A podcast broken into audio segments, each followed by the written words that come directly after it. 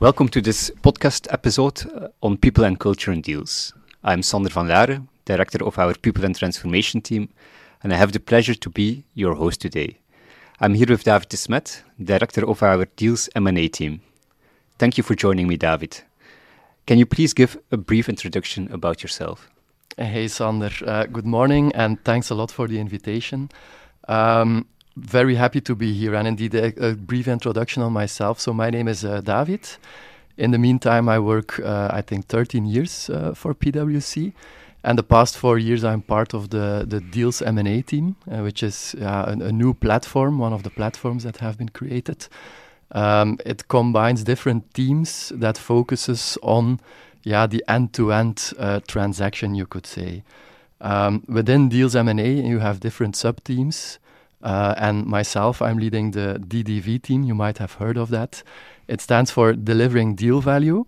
And we focus mainly on the integration once you acquire the company, or the separation or the carve-out, so you can sell a part of your business or a business unit.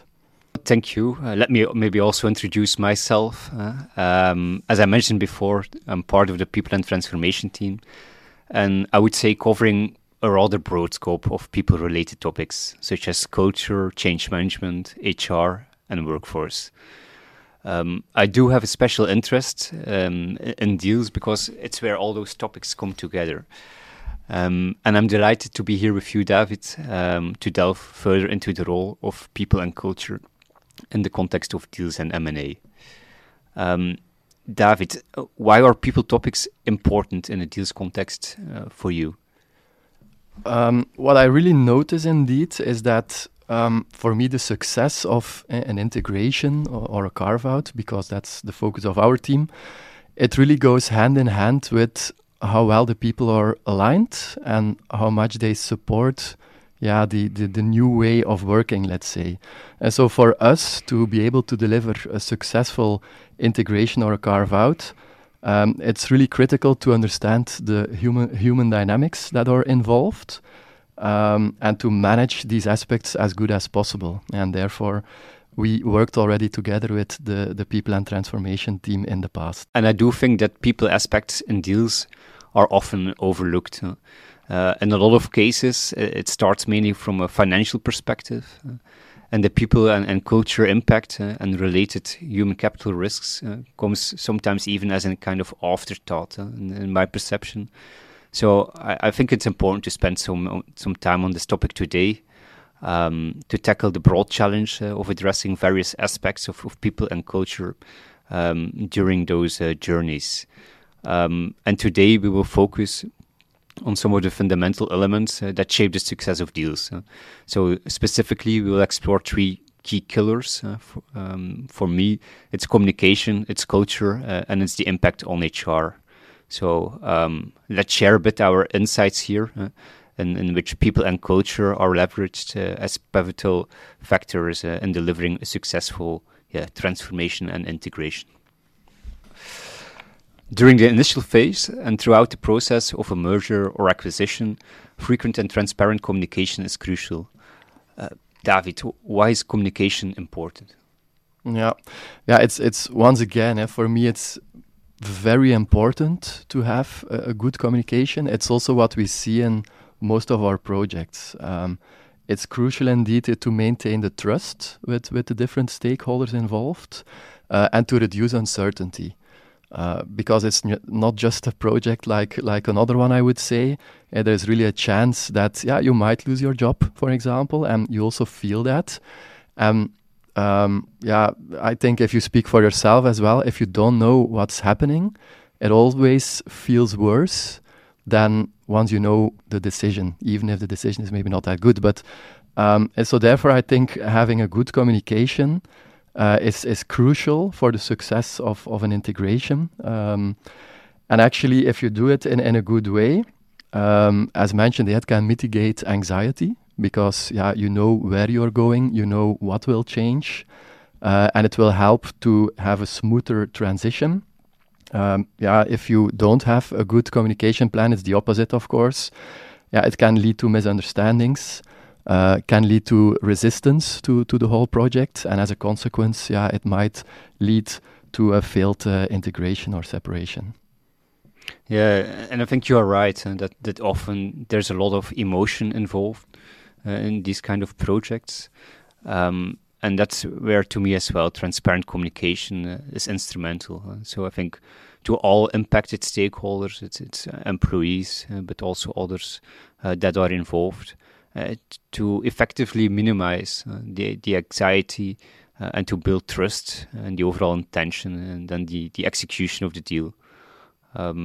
For us, when we do this kind of projects, it starts with having a tailored communication plan, tailored to the context and the culture. And I do sometimes see that there is a big focus on the closure of the deal and then eventually the signing.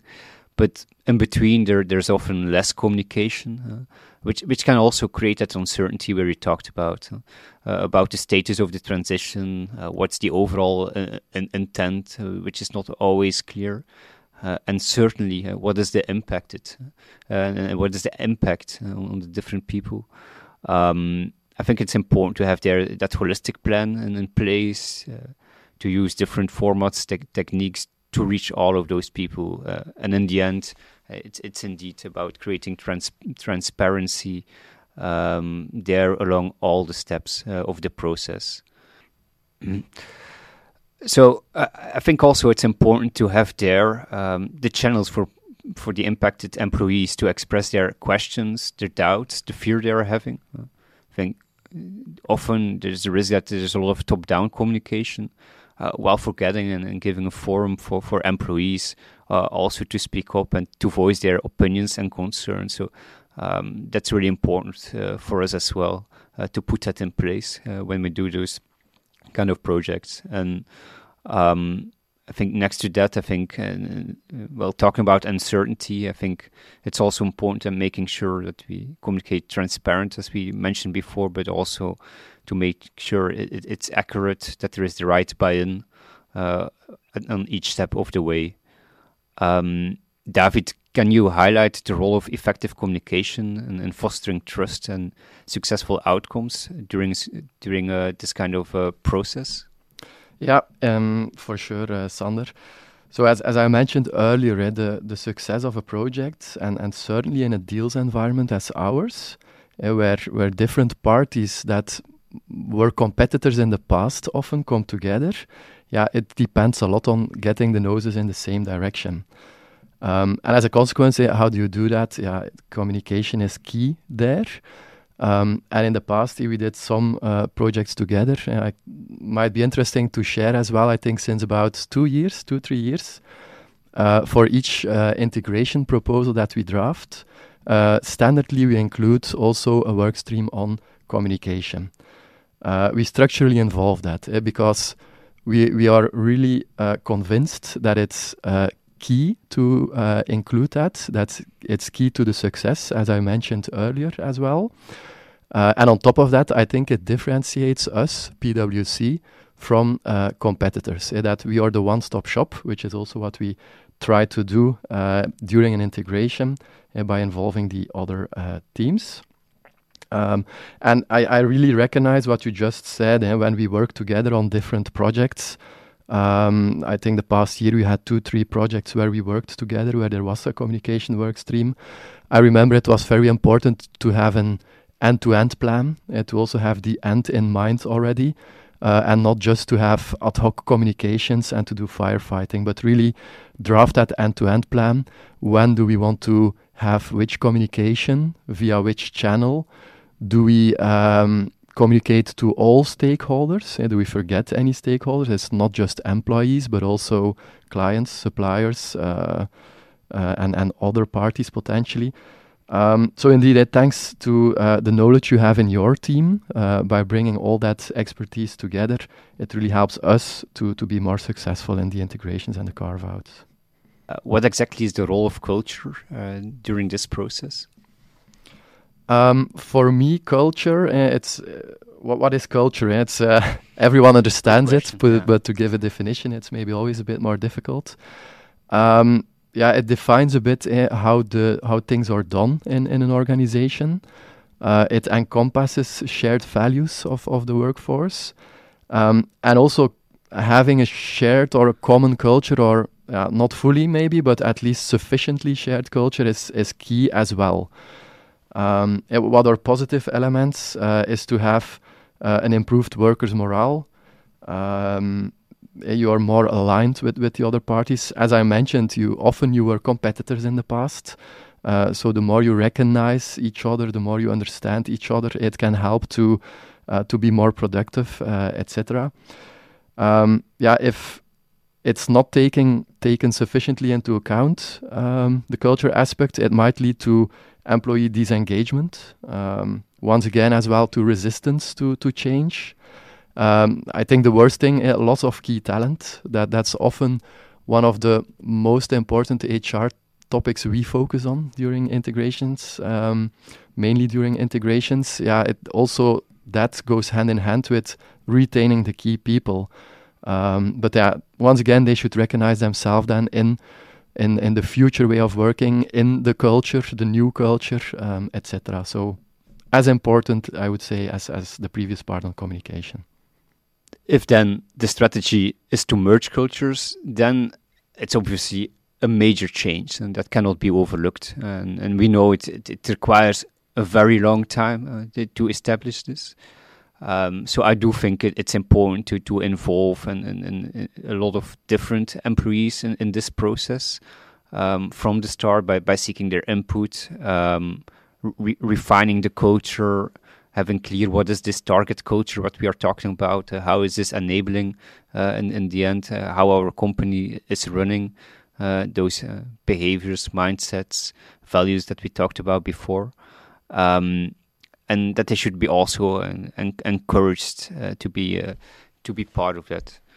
At PwC, we focus a lot on that enabling of key behaviors as a pivotal step in enabling cultural changes. For us, it's also important to then communicate those shared values. What is the strategy about culture? And then create a clear plan on how to activate this culture. A key element there is appointing cultural integration champions, or we call it also authentic informal leaders, who will play a crucial role then in promoting the cultural alignment at all levels. I think while leadership commitment is definitely essential, the role of the ambassadors is also really important towards the entire organization and really embracing the changes. From your perspective, David, are there any other interventions that you think are important when we talk about culture? Maybe one more to add on the experience again we had is to monitor it continuously and to adjust where possible. I remember on a few projects we worked together where you performed a frequent pulse survey. And I think that's really crucial as well, to do it at the start of the project, to have the starting point, the 0 point, where do we start from. And then, for example, every quarter to do a check-in and to see how it evolves. Because as you know, cultural alignment, it's not a one-time thing that's done overnight. No, it's really a long-term, ongoing process. And for me as well, the pulse survey, it's important to do it sufficiently granular to the different stakeholders. I remember as well that if you do then the analysis afterwards, that you can clearly see, okay, we are integrating company A and company B, but maybe the people in company A, they are happy with how things are going. Maybe they don't have a lot that needs to be changed. I don't know. But that we see, the people in company B, maybe they are not fully with us for the moment. Because that's important to have that granularity, that when afterwards you list actions to be taken, it's easier if you know to whom to target these actions. Yeah, I think it's a very good point, and I think it's indeed making sure there's quantitative, qualitative feedback. I do think that also typically we put those champions in place, that they also play a key role and then sharing back and escalating the feedback, concerns back to the project team and the people who are involved. Thank you for sharing that. Shifting gears to the role of HR in such transformation, how do these come into play during a merger or acquisition? So it's clear HR is really at the forefront of managing the human aspect in the broader sense. I think we touched upon two important things already, the communication, the culture, but HR takes it, for me, even broader to really support the smooth transition and to maintain the worker satisfaction in the broader sense. Once again, it's about retaining key people, for example. It's about keeping the motivation high to make sure the noses are aligned, for which we use then the communication as well. It all comes together a bit for me, and it's all as important for the success of the integration. Yeah, I think as well HR should play a key role in those kind of projects. Sometimes it just involved more in due diligence, and then it's about providing key numbers such as headcount or people-related costs. But like you said, I also consider them as a really driver when we talk about those culture and communication aspects. And also do think that retention should always be a very focus area there for HR, with actively managing throughout the journey to avoid the risk of key people leaving the organization. When we talk about integration, where obviously there is also an impact on HR as a function, I think it's depending on the size and the extent of the transaction. We should assess. This should also be assessed if there's an opportunity for a smaller or a broader kind of HR transformation. Whether it's the implementation or harmonization of HR information systems, the harmonization of HR processes, policies, procedures. Things that are sometimes more sensitive, like benefit plans as well, or the job descriptions and the classifications of jobs. I think it often also offers a chance to take this as an opportunity to enhance or transform the way HR contributes to the overall business. And so, I think that there should be a clear kind of approach in place about adopting practices from acquirer or target, or blending the best approaches from both organizations, or even completely redesigning HR systems and services. So there should be a clear HR implementation plan in place. And I do think that HR and their role when it comes to the overall integration, but also the integration of the HR function, is really important to the overall success. Yeah, I fully agree. And I want to highlight again what you mentioned before as well, that for me, retaining key people, retaining the talents, that's for us one of the most critical aspects in a deal, because these people, they have the knowledge. Often that's the reason why you pay a certain amount to acquire a company, for the human talent that you acquire. They are really critical for the long-term success. And do you have any experience about those risks that you mentioned earlier in the case you have worked on? Yeah, for sure. Also where we worked together with our teams, where it's together we identified then who are really the key people we want to retain, and then together with the management of the company that acquired the target, we defined what actions can we take. And often that's a combination of financial and non-financial aspects. The non-financial ones are, for example, how do you see your role in the future in the company, to offer them maybe that role that they envisage, that they can have, maybe a promotion or responsibility for a broader team. We also see often that's even the most important aspect, certainly in the mid to long term. But next to that, there is also a financial aspect, the LTIPS, the long-term incentive plans. And in my personal opinion, I think that helps really more in the short term, because indeed a lot changes in the short term. People are a bit uncertain. How will it look like in the future? Will I stay, yes or no? So the financial plan can help, but then once you find your way, maybe you get the increased responsibility. That helps even more. And I think it's a combination of both.